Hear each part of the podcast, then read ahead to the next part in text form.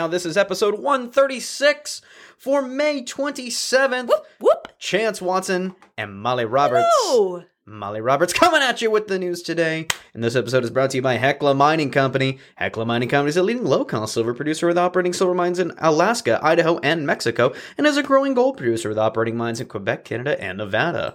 They are the largest primary silver producer in the U.S., responsible for one-third of the silver produced in our nation. Their philosophy is to operate mines safely by promoting a deeply rooted value-based culture, leveraging mining skills developed over the company's long history, and by innovating new practices. To learn more about Hecla Mining Company, please visit heclamining.com. I know they're like everybody else, they're also hiring. And you can find all their job listings on heclamining.com. There you go. They might need somebody to uh, fight the crab people. Crab people, crab people. I don't know if you knew, I don't know if you know I don't this. know if I could but- fight crab people. So like when we, like half the staff down at the Lucky Friday, like half of them are actually miners, like signed to protect the miners from the attacking crab people. right, yeah. like that is that is I and I didn't know if you knew that, Molly. I did actually. You know, You growing up Okay, here, right. I have uh, friends who have fought the crab people, Mhm. so Yes. I I am aware of. You have to uh, qualifications for the job. You can't be allergic to shellfish. yeah, you can't have a It's not. It's not. You can't. allergy. You No. honestly, can I mean, what would be the point? Right. Absolutely. If fighting the crab people, if you have a shellfish right. It, allergy, ma- it makes you a liability. honestly. Absolutely Yeah. We can't do that. Other than that, that's really the only requirement. Also explains why uh, uh, they ship so much butter up there. yeah, we have a lot of uh, crab feasts here in the Silver you know, Valley. you know, if, after... if if Hecla was smart, they would get into not only uh not only mining but uh, exporting of seafood. yeah, for the- for the crab That's people. true. That's a good. That's a pretty good business decision, I think, for Hecla. You know, Open up a, a restaurant and sixty one hundred feet below the surface of the planet. okay, now that I could maybe. Be Okay, all right, here we go. So we find an old mine, right? Yes. And we open up a restaurant Underneath. underneath, yeah, underground. Okay, I think we have something here. We could call it we could call it cash cow because that's what it is. it would. It. Mm-hmm. Mm-hmm. Okay. Yep. All right. We've got some connections. We can make this happen. we like- know. I feel like we need to be making some calls because if not, somebody's going to listen to this and start and, making those and calls. do it exactly. So Yeah. this is um, trademarked right now. Uh, we- Do I not touch our just trade- ideas.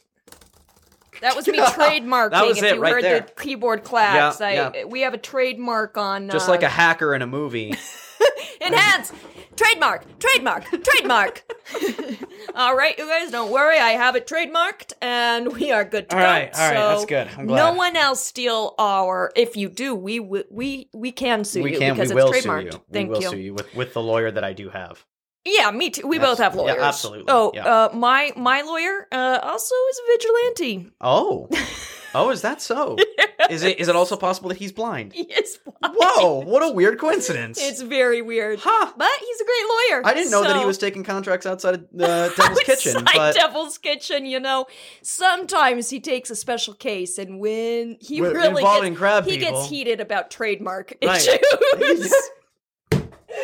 crime and trademark issues yeah, he really are don't what Matt wh- Murdock does best. I don't know why Matt Murdock really has a hankering for What? those trademark cases, So but explain to me that for a second. Like Daredevil's going to Disney Plus.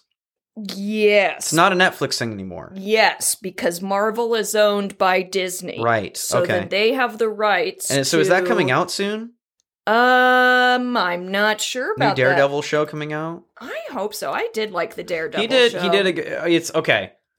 The the my problems with Daredevil are like he does struggle from the, or maybe it was just the show on Netflix. Like I think after like the fourth episode where we're like, okay, he doesn't kill people. I get it.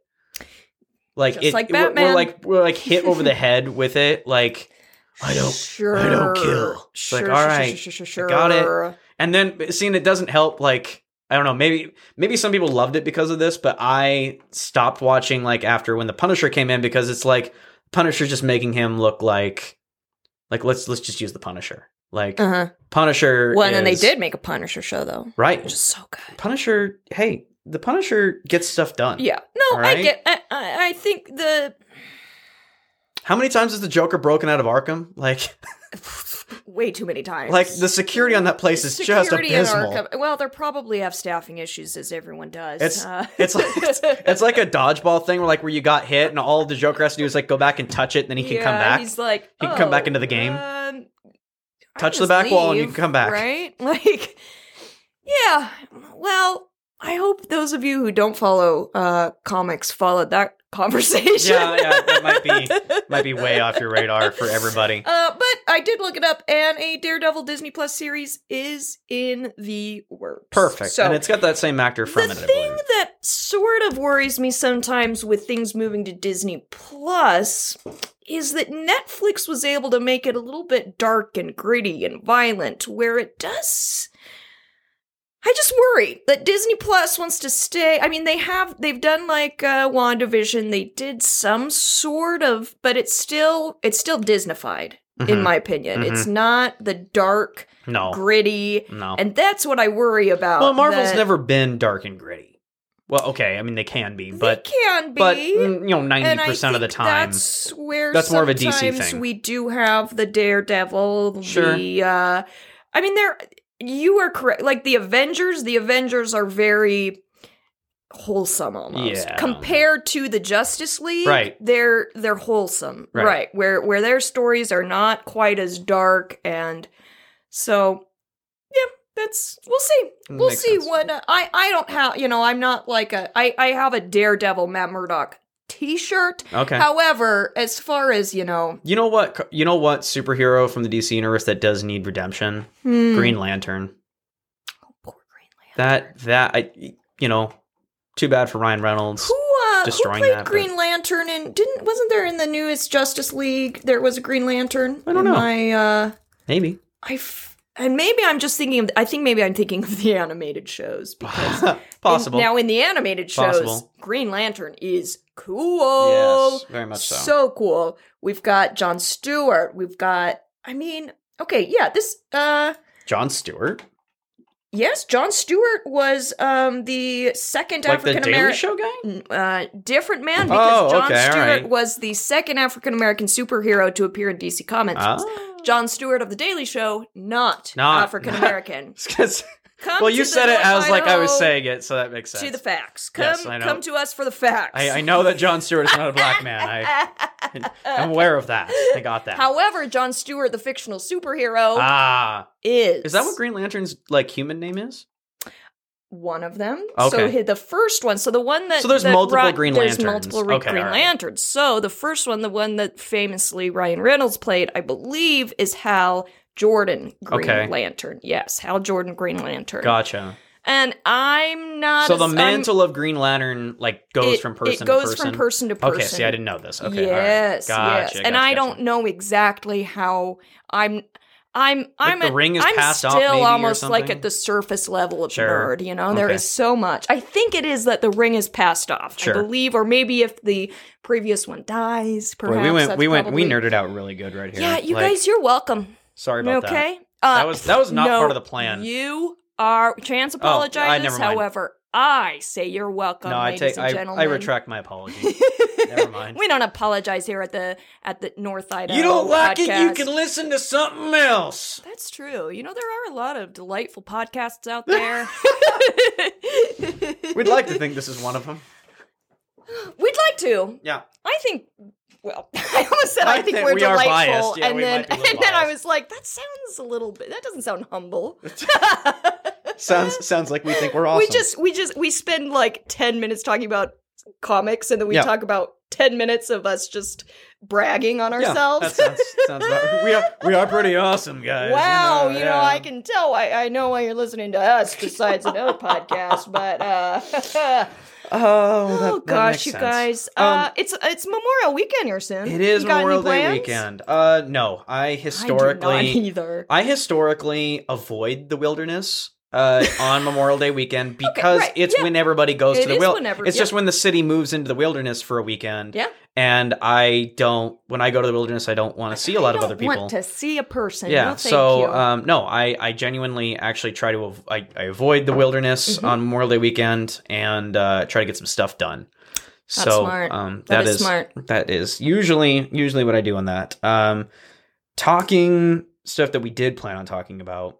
uh, Hockey. well Shoresy first. Oh! So hockey and Shoresy that works. Um the the spin-off of the Letterkenny show Shoresy Yep. is out now on Hulu. I'm very excited it to check does that look out. funny. It does does. as as you're as speaking to Letterkenny fans, um, that is definitely uh, something that I'm excited Mhm. about. And hockey fan, like this show, obviously is tailored more for ho- a hockey crowd, Right. So, um, Mhm. yeah. Uh, speaking of hockey, though, um, the Calgary Flames were eliminated by the Edmonton Oilers. Right, I did watch Uh, a little bit of hockey. You are you're you're getting into it now. It seems like Kind yeah. of a sports gal, you know. It's sports gal hashtag sports gal. Hashtag Molly Roberts sports gal Yep. trademark. Yep, yep. That makes makes total sense. Yeah, Uh, you know. very excited uh, to see. I, I mean, I was rooting for the Flames, but uh, Mm. It is kind of exciting to see Connor McDavid. Our, I don't think there's much debate that he is the greatest hockey player in the world. Um, it's exciting to see him Wow. actually succeed now. Um, for a long time, he's looked like he was in a you know a, a kidnapping ransom video when they talked to him about his season in Edmonton. so um, he he actually seems like he's alive and happy. Good. Uh, it's gonna be it's gonna be a tough call. I mean, so the other series hasn't wrapped up yet, Colorado and St. Louis, but I, I think is probably gonna take that one. Um, it'll be interesting to see uh, Mhm. how if if Edmonton can get past Colorado or St. Louis. But um, and the other conference, uh, I I'm now pretty much out of teams to root for over there. Um, Tampa Bay is looking to three-peat, and uh, the Calgary or not Calgary, uh, uh, Carolina Hurricanes are still battling out with the the Rangers. So we'll see how that goes.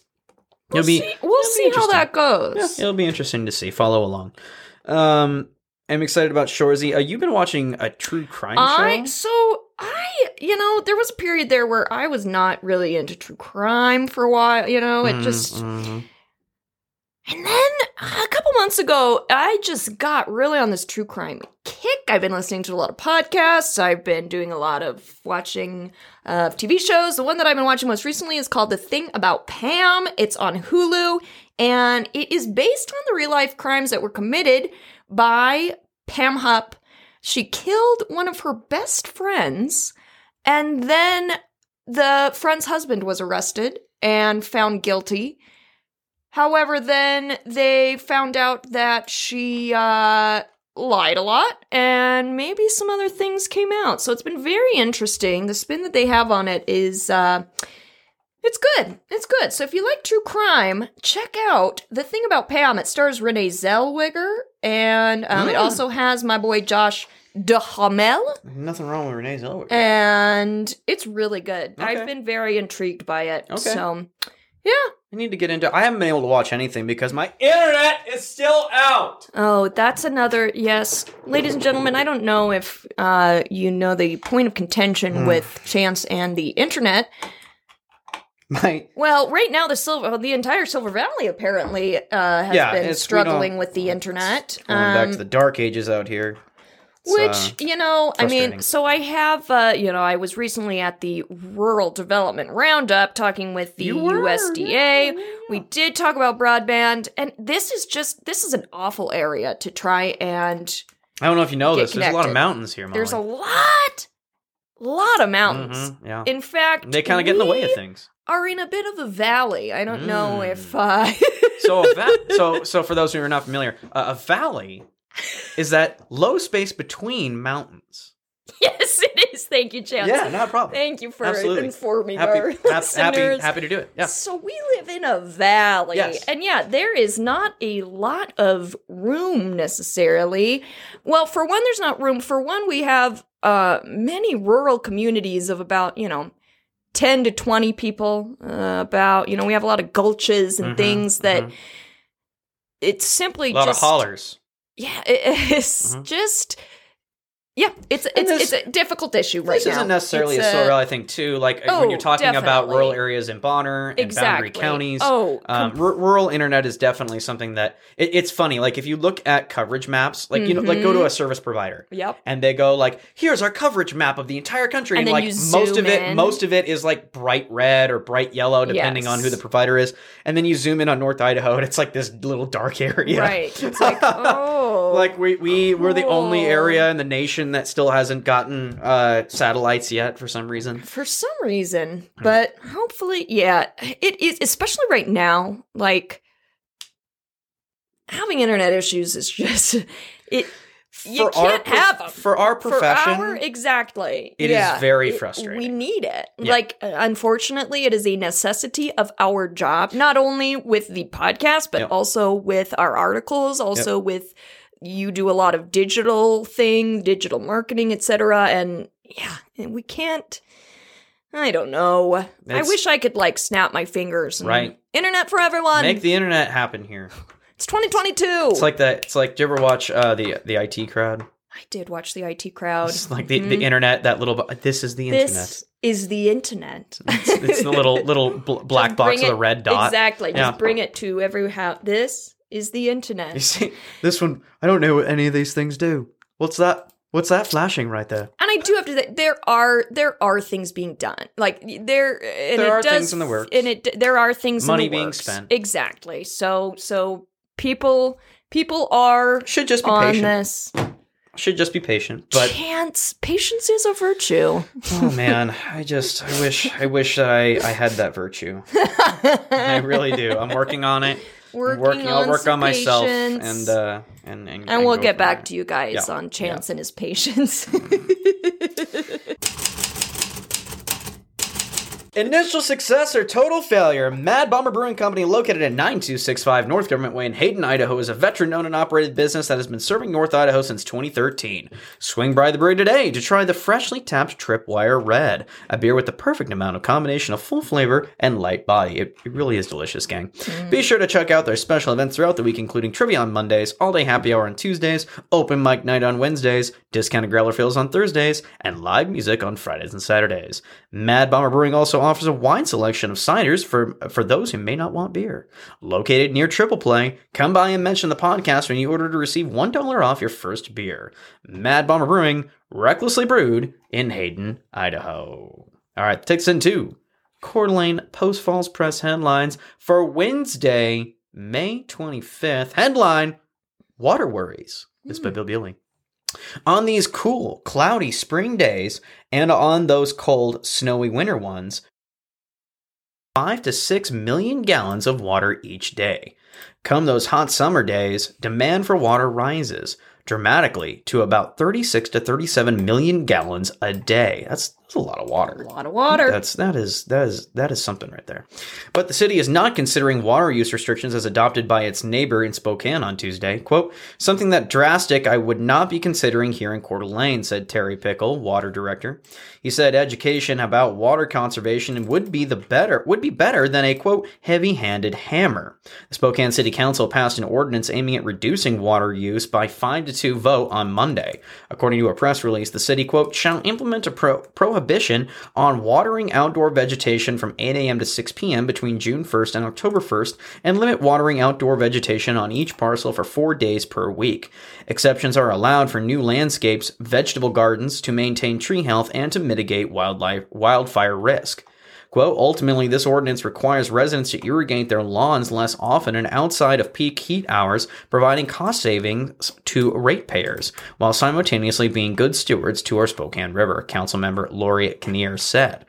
The ordinance does not include penalties, which had said which had been discussed. Quote, they changed their minds about fines, Pickel said. He said the majority of the water produced by Coeur d'Alene in the summer goes for irrigation purposes, which is watering lawns and landscapes. The city paid $1.5 million for its newest well that is now online near Huetter and Prairie Roads. It can produce 4,000 gallons of water a minute. Pickel said it's a significant infrastructure investment for something that isn't used 75% of the year, but it's necessary to quench the thirst for more, uh, more, more in the dog days of summer. All told, Coeur d'Alene has now 11 wells, all of which operate in the summer and can produce up to 50 million gallons of water a day. In the winter, uh, only two and sometimes three are used.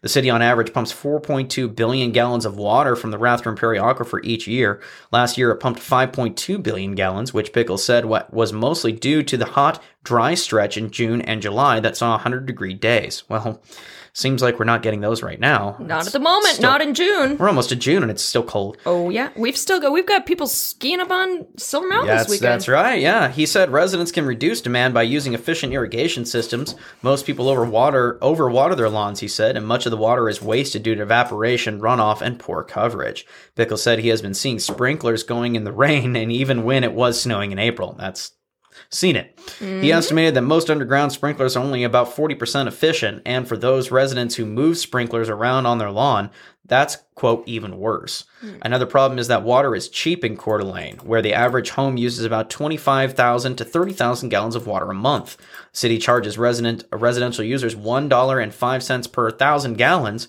For those who moved here recently from Seattle and California, where utilities are expensive, that's a bargain. So they tend to use a lot of water to have a nice green yards, Pickel said. Hmm. Well, that's the crux of the situation Spokane is facing. He also said that the growth of Coeur d'Alene is experiencing, it's more important than uh, for people to get into the habit of using water wisely now. It can be done, and it makes a difference. He said city parks and schools are two of the largest area, uh, largest areas water use, uh, largest water users. Quote, I challenged both of them to reduce their consumption a couple years ago. He said parks did by 30% and schools by 20%.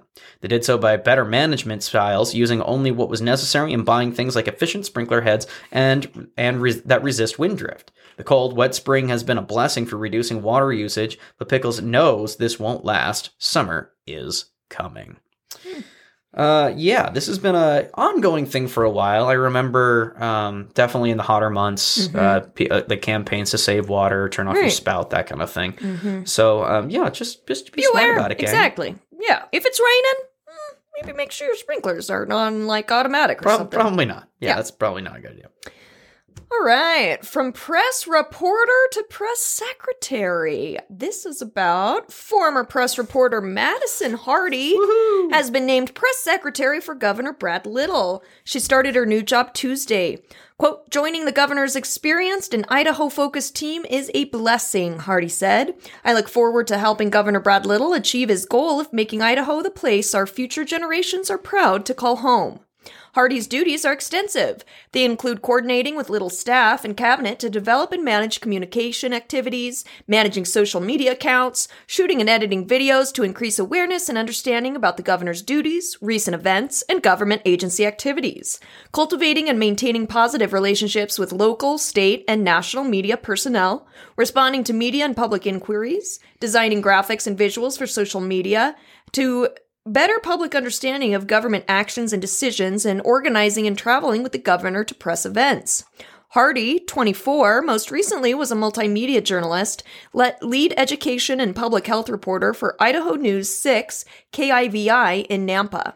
The former press reporter covered all things Kootenai County with an emphasis on political news from June 2020 until last December. Prior to joining the press, Hardy was a legislative intern for the University of Idaho's McClure Center for Public Policy and Research, covering the Idaho legislator during the 2020 session. Quote, I owe much of my career to the Coeur d'Alene Press and residents of North Idaho. I look forward to visiting the Lake City soon in a professional capacity. So there you go, your old coworker. Yeah, uh, Madison, uh, former former co-host on the show. Mm-hmm. Um, very very upset that she didn't mention the podcast. I'm just kidding. Um, no, uh, oh, we're we're gonna start a fight here, ladies boo, and gentlemen. Madison. No, I'm just kidding. No, no, no, uh, no, no, def- no, no, definitely no, no. well deserved. Uh, she she is incredibly talented, and uh, I it, we'll be working with her in a professional capacity. Be excellent. Moving on, headlines from Thursday, May Ooh, 26th. here we go. Film uh, film fans political flames. This is by Devin Weeks. Comments range from appreciation for the theater showing it and support for the First Amendment to commentators turning on each other and engaging in heated politically charged exchanges. Some maintain the stance of quote, if you don't like a movie, don't go see it. Hayden Cinema felt compelled to address the controversy in a post explaining that it is a locally owned theater that plays all types of movies. Quote, in recent days, we have received heartfelt messages of disagreement, messages of hatred, and threats of boycotts toward the movie 2000 Mules and toward the theater. Hayden Cinema posted Tuesday. It said it isn't the first time it's happened. Quote, several years back when we played the Da Vinci Code in Boise, we had people protesting the content. The theater, the, the Da Vinci Code? Got protests? Oh yeah. People are gonna protest anything. I can't remember exactly what the Da Vinci Do you think Code, some people but just wake up in the morning like, what am I protesting today? What am I gonna get mad about today? Yeah, I think so. What do I want to be offended by today? The Uh, Da Vinci Code. Right. Quote, people sent me letters boycotting us because we played Disney's Beauty and the Beast with the first Disney gay scene. Just a few weeks back, people boycotted Fantastic Beasts Secrets of Dumbledore. A few years ago, we played On the Basis of Sex, a biographical movie about Supreme Court Justice Ruth Bader Ginsburg, for three weeks. The list could go on and on about movies that have a social Right, or so- political message to the right or the left. Yeah, basically, Hayden Cinema's right. It, it seems as though Stop giving them. They- are the they're the cheap theater. Stop they giving are them the heat, uh, gang. truly. I yeah, we'll continue on Hayden and then we Cinema, can discuss it. You the real you the real heroes. Hayden Cinema said if a movie is made about the events of January 6, 2021, if there is public interest, we will probably play that as well. Theater owner Michael Laho- Lahosit?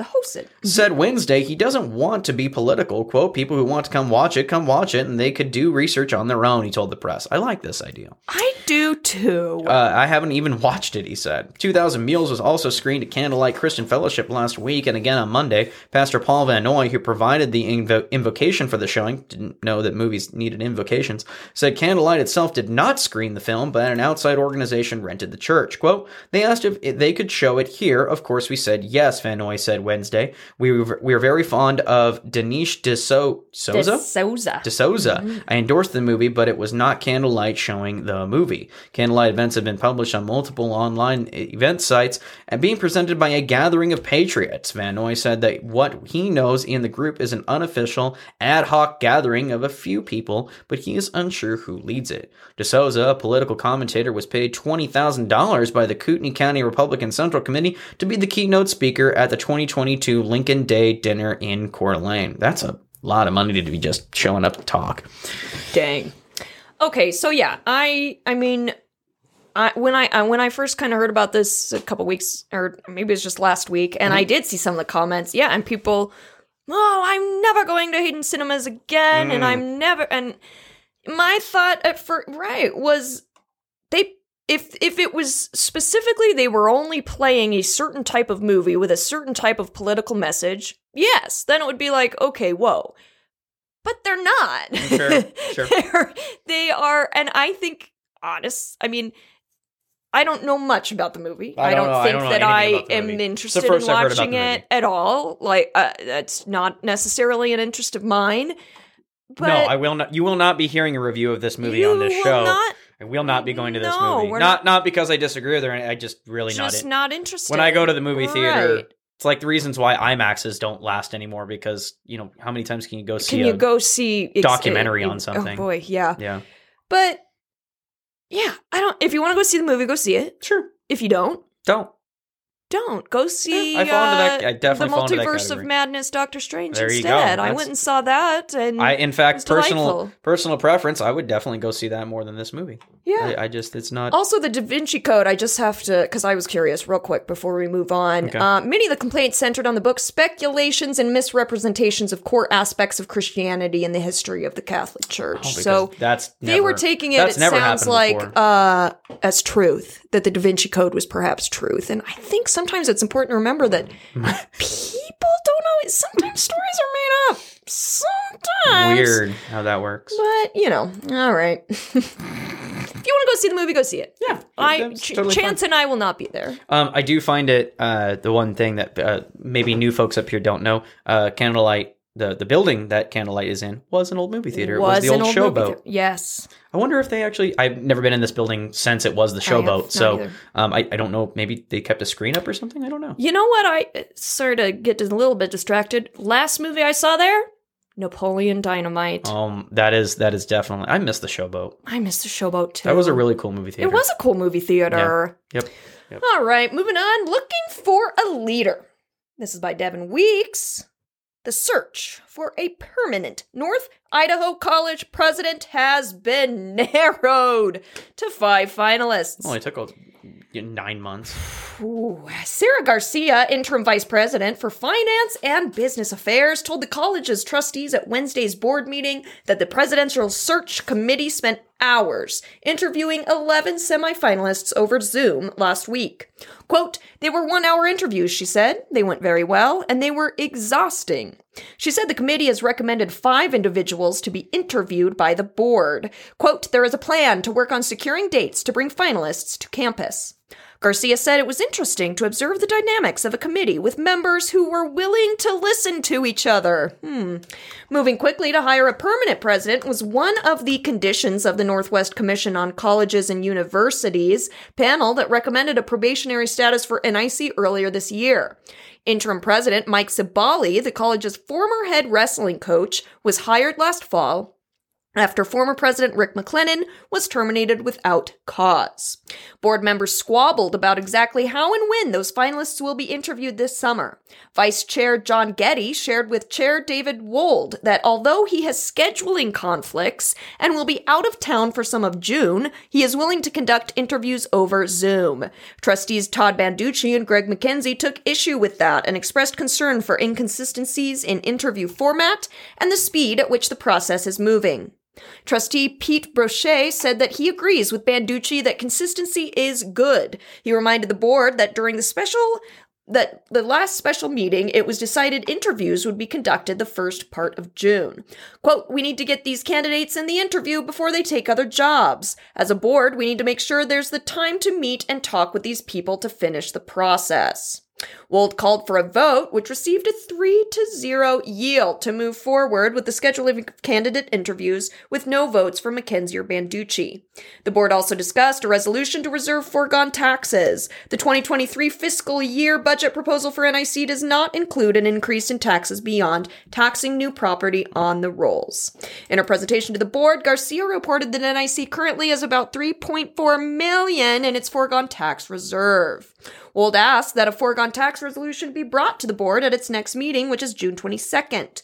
The board also voted 4 to 1 to use Roberts' rules of order. Oh, maybe Roberts. I think I added my last name. Roberts' rules of order. I, I, got a little excited. I, like I was like, yeah. wait, do I have a rule of order? No, I'm sorry. I believe it's Roberts' rule of order mm-hmm, mm-hmm. as a guideline for conducting business rather than a rigid interpretation. Robert's Rule of Order is a manual of parliamentary procedure often practiced by governing bodies. The NIC board had been strictly adhering to Robert's rules since the tenure of Banducci as chair. Mm, okay. And the saga continues. continues. However, I like to hear that the members are willing to listen to each other. That is nice. That is nice to hear. That is a, that is a change of pace. It's a mm. big change of pace. Mm-hmm. All right, moving on. Friday, May 27th headline Little Things, Big Excitement. This is by Devin Weeks. A picture is worth a thousand words. Or even better for Kaylin Kyle O'Halloran, it could be worth $30,000. Post Falls High School freshman is the winning Idaho student in the 14th annual Doodle for Google student contest. Love that. Mm-hmm. A competition in which kindergarten through 12th grade students have the opportunity to put their own spins on the Google logo. If Caitlin's work is selected from among 54 states and territory winners, her artwork will be displayed on the Google homepage for millions to enjoy. The national winner will receive a $30,000 college scholarship, and the winner's school will receive a $50,000 tech package toward the establishment or improvement of a computer lab or tech program. Oh, my my former uh, tech teacher, Gabe Lawson, is is watching this very closely, I'm sure. Students across the United States were given the prompt, quote, I care for myself by uh, I, I, was I care for myself by and then you feel it in Caitlin's masterpiece titled "It's the Little Things" is a Photoshop creation showing her doing what makes her happy, listening to music while walking her dog Bella. What a great name for a dog. Hmm. Quote: I started to think, how do I help myself throughout the day? And it was doing the little things like walking my dog or listening to music. She said, "That's all brought me joy." Caitlin's doodle was chosen out of thousands of entries. A period for public voting will be announced in the near future. The public vote will determine the five nationalist finalists representing each grade group. The winning finalist doodle will appear on the Google homepage for oh my a day. gosh. Well, good luck. That's, yeah, absolutely. Cool. I mean, luck. even just to be chosen out of thousands of entries to be uh yeah, that's cool. That's plus, awesome. That's plus, so cool. You know, I wholesome. Mean, us us Trojans from Post Falls, we do all right. Right, the Trojans from Post Falls. You know, I Post Falls uh, Trojans are pretty talented. Not gonna lie, we, we, we do okay. I was uh what was I when I worked in Post Falls? I think I was a tiger. Was there the Post Falls there's a tigers at the middle school? Uh, worked there? Spartans. Oh, I was a Spartan. Spartans. Post Falls Middle Yeah. School's of Spartans. All right, I Which- think I still have I my always- shirt, my staff shirt. Which I always found ironic because the Spartans fought the Trojans. Yeah, I when I heard I I agree. I was kind of like, wait, the Spartans were we're the Spartans and the high school's the Trojans. And correct me if I'm wrong, isn't Priest River the Spartans? I think so. I think so. Mm. you went to Kellogg, but- aren't they? Aren't they supposed to be your blood rivals? Oh, um, your blood enemies? Come on, Molly, feign some anger here. Oh, uh, Oh, yes. oh, yeah. ah! Yes, school spirit. You know, Yeah. my, my sister Cosette was here. She Rah. was named. uh She was like ASB president. Uh She Right. she would have She would been. be on top. She'd have hell, a reaction. If, the- I if research department was here, he'd be. he'd have a reaction. Yeah, I'm guy, sorry. that guy bleeds I- purple and gold. so, yeah, he's That guy bleeds purple and gold. yeah, he does. He Oh, absolutely yeah, does. I don't. I I don't. I don't. I I just don't have enough anger for this chance. I I don't. You know, um, I did more kind of drama and speech competitions. Ah, So our competition guys didn't have any rivals? Different. you guys didn't have any rivals in, in speech and drama. Not really, because the rivals were like Lake City or Post Falls, which Ah, were much bigger right, than us, sure. and so it wasn't. It was like if we made it, It was already a, it was a big deal. yeah. Exactly. That makes sense. So, yeah. That makes sense. The Broken Wheel restaurant in Kellogg, Idaho is now open and ready to serve you breakfast, lunch, and dinner. Offering only certified Angus beef, come in and sink your teeth into a mouth-watering steak or burger. Special events include mystery darts on Fridays at 7:30 p.m., karaoke at 9 p.m. on Saturdays, and free kids meals on Tuesdays. Open Thursday through Saturday from 8 a.m. to 9 p.m. and Sunday through Wednesday from 8 a.m. to 8 p.m. Visit the Broken Wheel restaurant today at 102 East Cameron Avenue in Kellogg. Moves into Shoshone News Press headlines for Friday, May 27th. Headline BOCC addresses ambulance district drama. This is by Josh McDonald. This one, folks, this one's lengthy.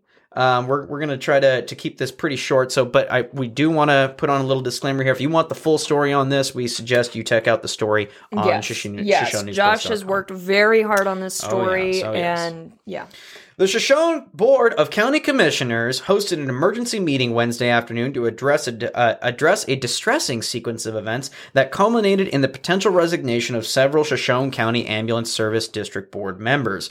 Much of the underlying drama came to a head last week during the SCASD's regularly scheduled meeting at the Shoshone County Fire District Number One Firehouse. By the way, uh, the SCASD uh, like spelled out I really, really don't like it. I'm sorry. It's the yeah. The scazed board members went into the meeting with a full agenda, including discussions about purchasing a new ambulance. However, once they arrived at the agenda item concerning reviewing open meeting laws, they adjourned into executive session, and things within the meeting changed. When the meeting reconvened, no mention was made of the executive session discussion, and the board quickly adjourned. Following the meeting's abrupt conclusion, several board members were asked by the news press why such measures were taken, to which their responses were all indicative of one specific cause, or rather, one specific person. Rumors concerning a number of formal complaints made by Shoshone County resident Matt Beener had been swirling for months, including an alleged recent complaint made by Beener concerning the placement of the board's meeting notices and agendas. The Shoshone County Prosecuting Attorney's Office received an email from Beener in April when he expressed his discontent with what he has perceived as violation of open meeting law. According to SCASD board members, the meeting notice and agenda were posted on a bulletin board in the lobby of Shoshone County District Number 1, which is outside of the bill which outside from the building's conference room, but not on the door into the building. Deputy Prosecutor Brittany Jacobs responded to Beener's email, quote, This ambulance district does not keep a principal office, and therefore the location in which the meeting is being held would apply in this instance, Jacobs wrote. However, if you attempt to go to this venue in the future and cannot visibly view the agenda at its current location because the door is locked, please advise our office and I will request that the agenda for the ambulance district relocate to allow posting to be visible to the public at all hours of the day. SCASD Chairman Bruce Van Brookie said that this was the most recent example of what has been a consistent trend. While this singular issue is just the tip of the iceberg, quote, according to Van Brookie, he said he can provide several other examples and that he and his fellow board members of, are, quote, sick of it. Continuing on, he said, It's gotten to the point where the entire board is fed up, Van Broek, he said. We cannot function and keep the district running with him constantly nitpicking us.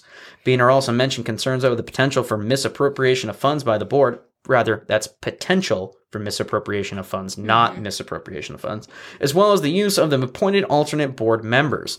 The April 22nd email from Beamer, Beener prompted the more than one hour long executive session during the May 19th meeting and was the proverbial straw that broke the board's back. SCASD board member and treasurer Jerry Brants was so upset with everything going on that he surrendered the board's checkbook and financial records to the BOCC following the day when the commissioners weren't in the office. Upon their return to the courthouse on Monday, the BOCC was frustrated with when they heard what was happen what had happened and sub- subsequently scheduled the Wednesday meeting uh, emergency meeting. During that meeting, tensions became very apparent as the BOCC asked questions and received clarifications that they needed from Van Brookie concerning the current state of the board and SCASD's board frustrations, all while Beener sat less than 10 feet away from them. Quote, I was very disappointed when complaints take our, uh, take our citizenry who volunteer their time to make sure that an ambulance shows up into this position when they are quitting, said BOCC Chairman Mike Fitzgerald. I want to make that very clear. I don't like that. As far as addressing a potential for misappropriation, according to Fitzgerald, when the SCASD was set up in 2020, it was decided that the new board would operate with near autonomy. As Fitzgerald further explained, this was the recommendation recommended direction for the SCSD, uh, SCASD board per the county's legal representation. Quote, Our intent was to create a completely separate taxing entity, complete with its own board, Fitzgerald explained to the news press. What we have is an advisory board that answers to the BOCC. This is a similar approach that other counties in the state have used, particularly in Kootenai County, according to Fitzgerald. The BOCC selected five people to serve as the SCASD's inaugural board that same same year, but also appointed two alternates who could step into the role of board member anytime should one of the other board members step down. Quote, the alternates were also part of the recommendation for our legal team, Fitzgerald explained to the news press. We did question what their role would be, but it was recommended that we have them. The role, as explained by Jacobs in her response to Beener, is that the altern- alternates are only available if a board member steps down from their position.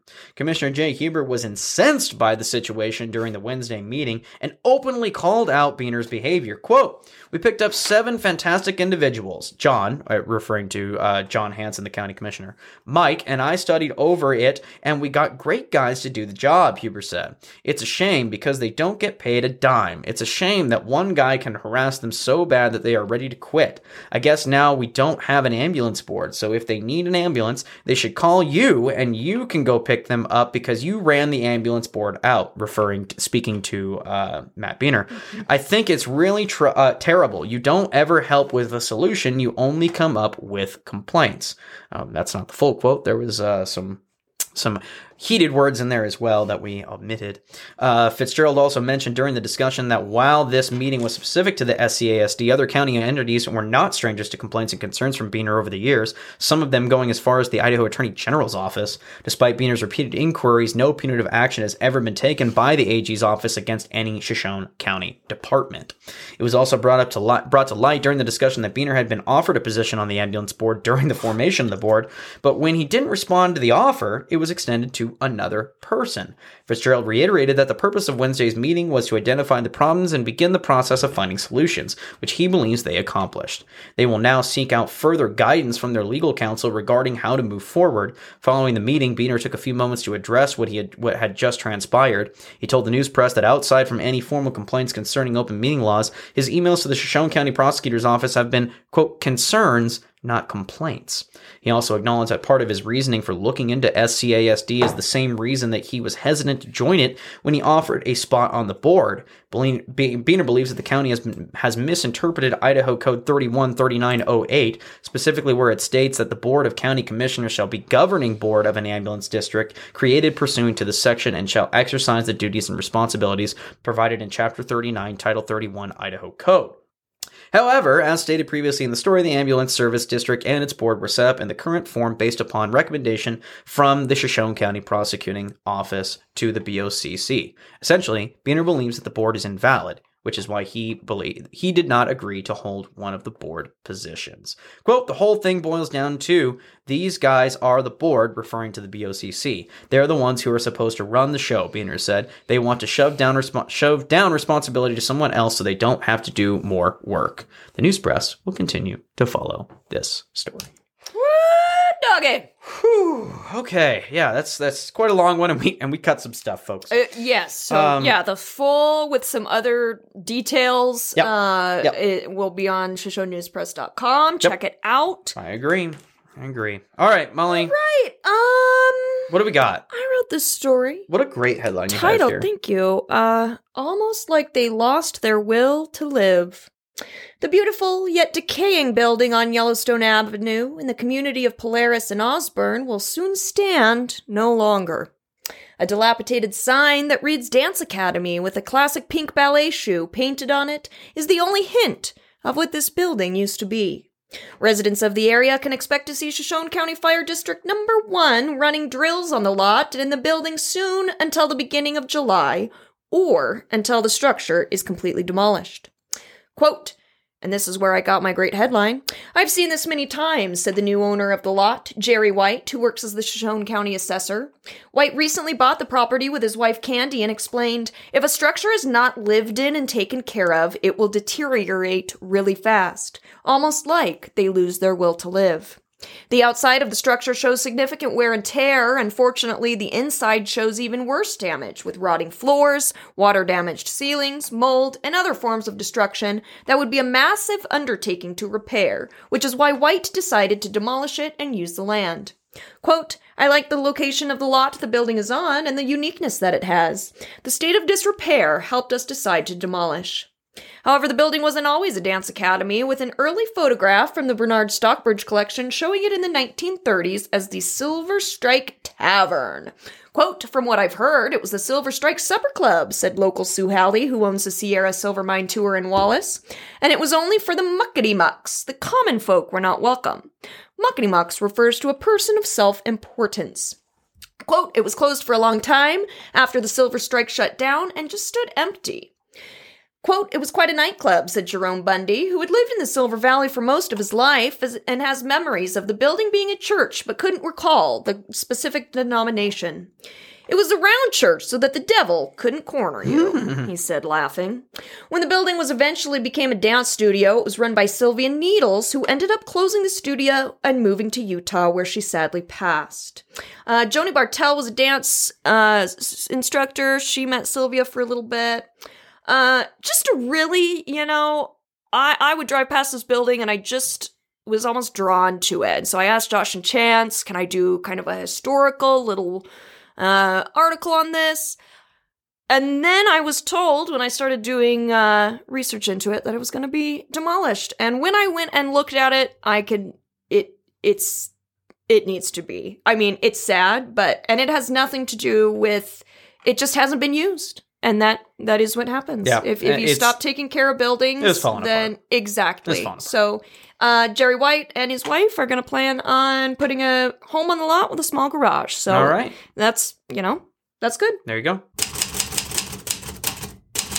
Home of the lowest prices and all things outdoor since 1975, Black Sheep Sporting Goods is your one-stop shop for all your camping, fishing, hunting, and clothing needs. Open Monday through Saturday from 9 a.m. to 7 p.m. and Sundays from 10 a.m. to 6 p.m. Check out Black Sheep's new location in the Silver Lake Mall. Be sure to also check out www.blacksheepidaho.com and receive free shipping on orders over $100. Black Sheep Sporting Goods, celebrating 45 years as your favorite sporting goods store. Takes us up north to the Bonner County Daily Bee out of Sandpoint. Headline from Wednesday, May 25th.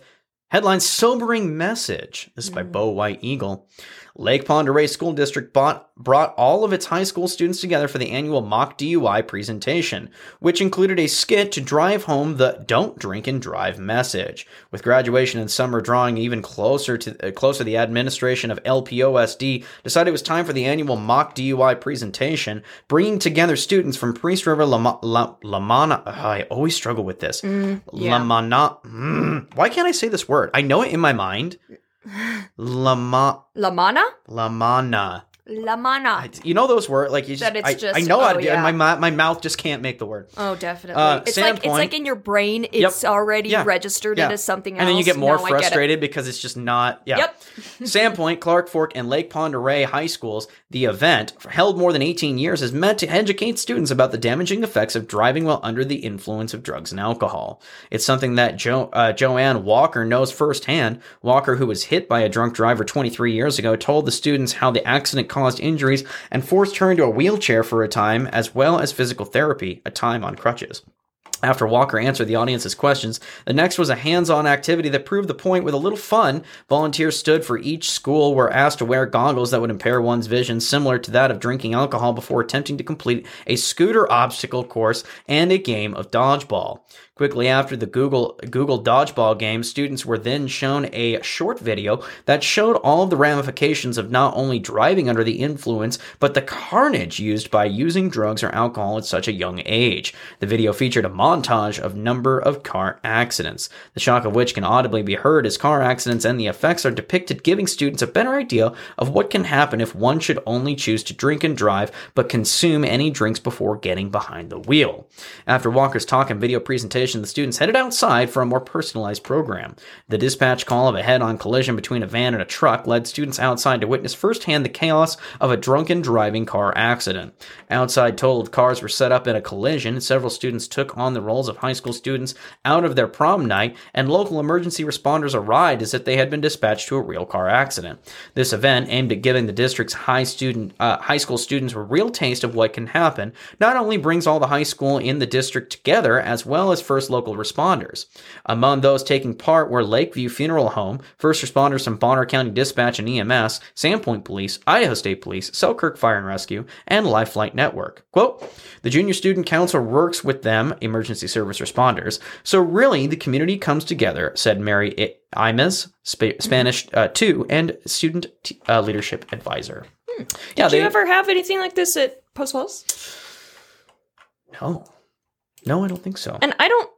If I did, I didn't go to it. Yeah, I was gonna say I uh, Kellogg when I went to school could have had something like this. I don't remember. I know Mullan recently did one of these. Mhm. Um, I don't know. I mean, it shows awareness. I think having someone like Joanne Walker to come and Yep. talk and Yep. say I was affected Yep. by this, I think that's one of the most powerful things that we can do to to give them that that connection to someone else. Absolutely. Totally agree. All right, moving on to Thursday. Pair facing charges after fight with officers. This is by Anissa Keith.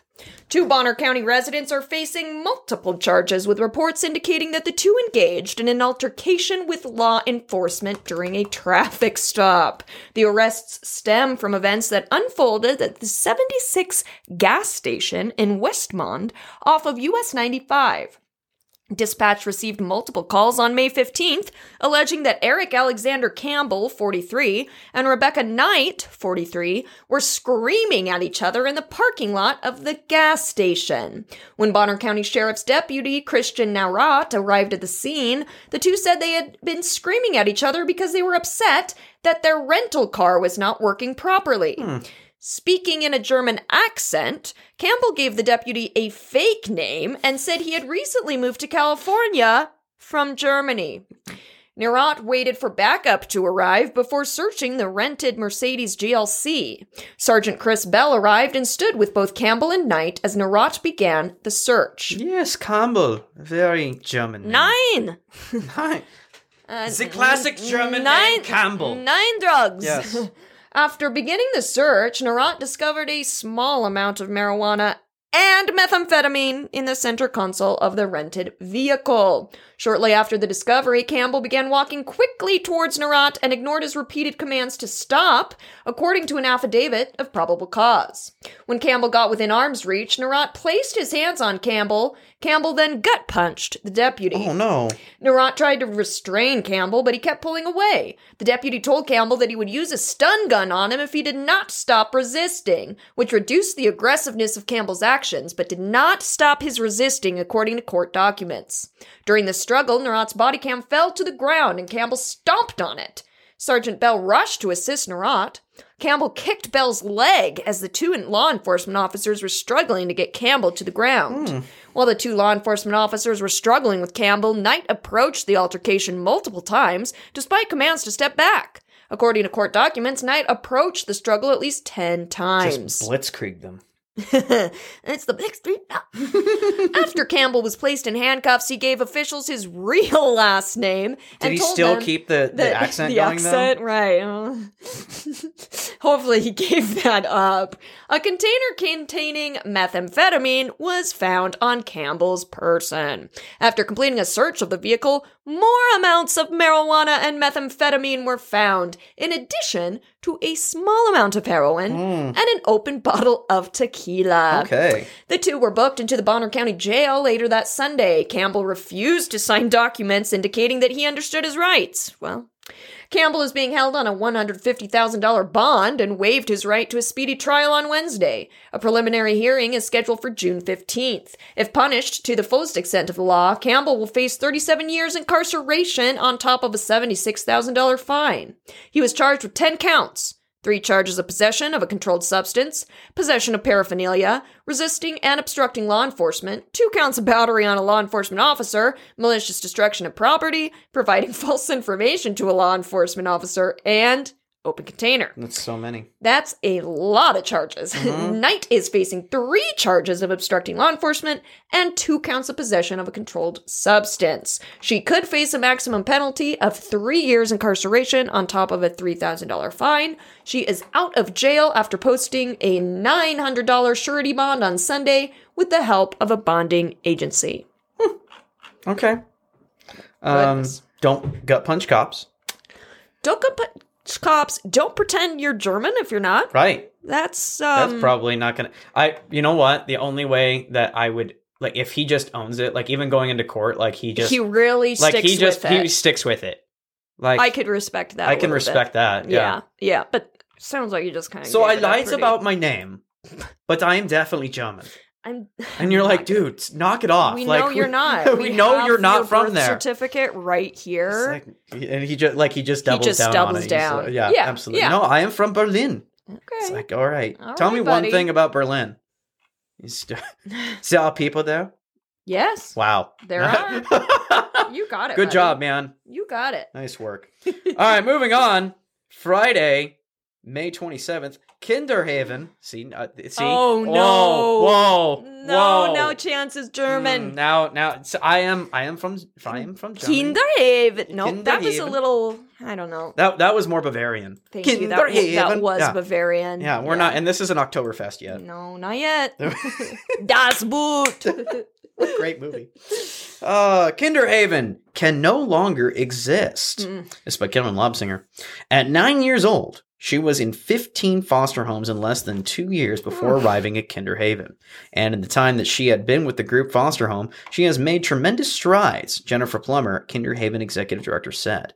She will also be like, she will also, she also will likely be one of the last at-risk youth the facility will be able to help. Mm-hmm. Thursday, Kinderhaven announced it was closing due to enforcement of the Families First Preservation Services Act passed by Congress in 2018. Quote, We are sharing a message we never thought we would have to deliver, Kinderhaven announced in a statement.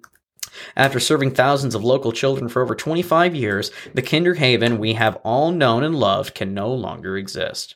There is hope that at some point Kinderhaven will be able to reopen as a group home. However, Plummer said that for that to happen, it will likely take some kind of legislation. The act mandated that all group homes for foster youth be, qual- be a qualified residential treatment program facility. QRTP group homes are required to have a trauma informed treatment model with licensed clinical therapists on site. The facility in this classification are required to facilitate outreach and engagement of the child's family in the child's treatment plan. In addition, facilities provide discharging, planning, and facil- family-based aftercare supports for a le- uh, least for at least six months. As of June 2021, Children's Village in Coeur d'Alene is the only one of five Idaho federally accredited QRTP facilities.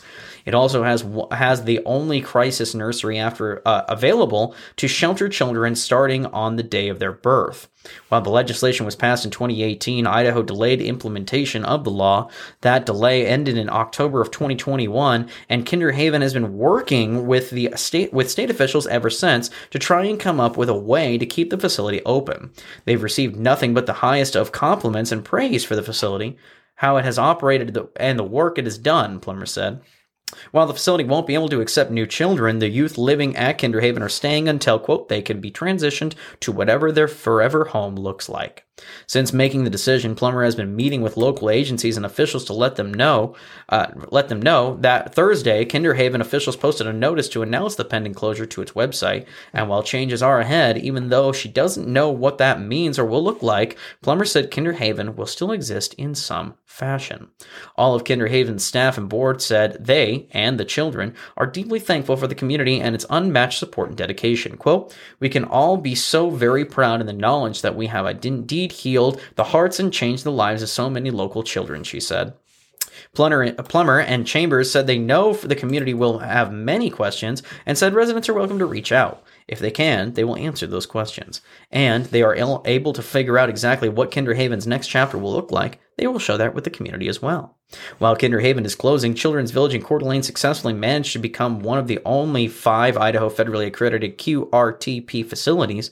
It also has the only crisis nursery available to shelter children starting the day of their birth. The loss of Kinderhaven further exacerbates the lack of foster homes in the region, and Plummer encouraged everyone to think about becoming one. Well, that's not good, Molly. Yeah, I looked up the Family First Prevention Services Act just because I was curious about what exactly, and it, it, was enacted to turn the focus of the current child welfare system towards keeping children safely with their families to avoid the trauma that results when children are placed in out of home care. So it's ba- and then to provide like mental health services, substance use treatment to the families. Now that being said, I mm-hmm. think that is a a I don't know. We talk a lot about a perfect world. In a perfect world, yes, everyone should be able to live with their families. Everyone should be able to stay with their families, be supported by their families. But that doesn't work. That doesn't work all the time. And so it is sad. It's sad that something like this. I mean, that first one at nine years old, I moved from southern Idaho to northern Idaho when I was 10, mm-hmm. and that affected me greatly. Mm-hmm.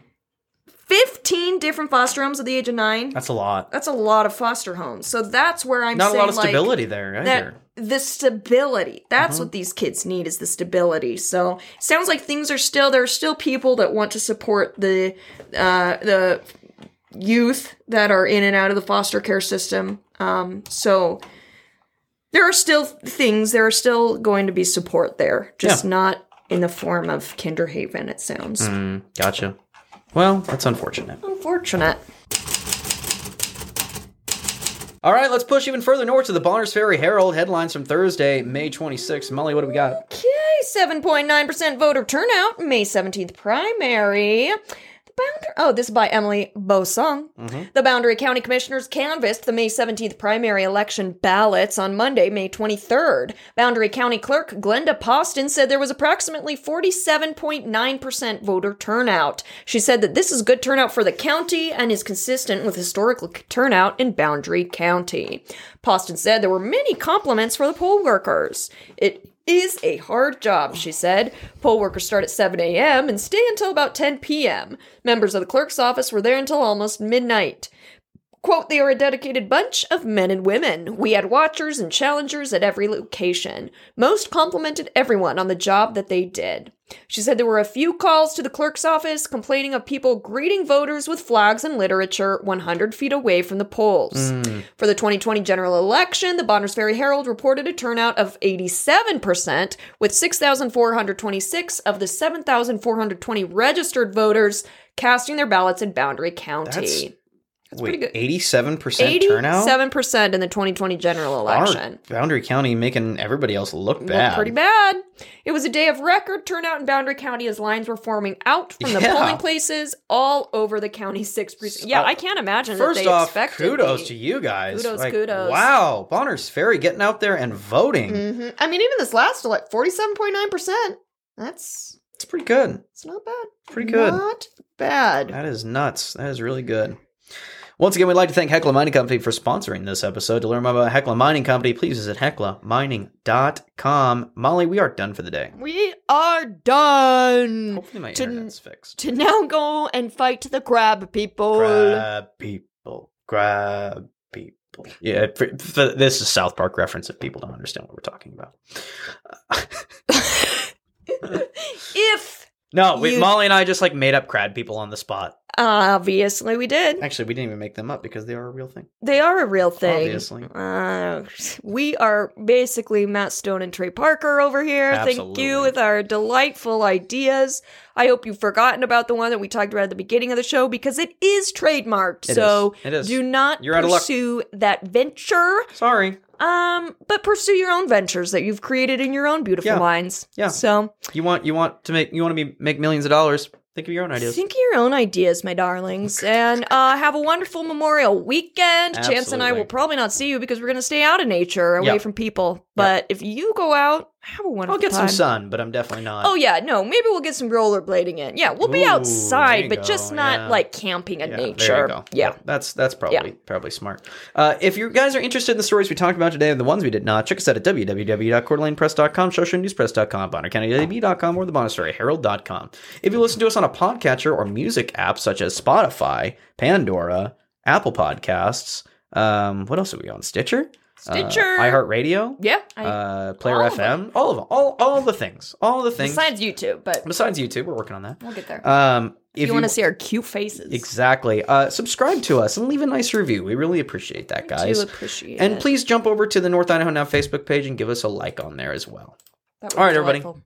Thanks again for listening, and we'll see you next week. Bye.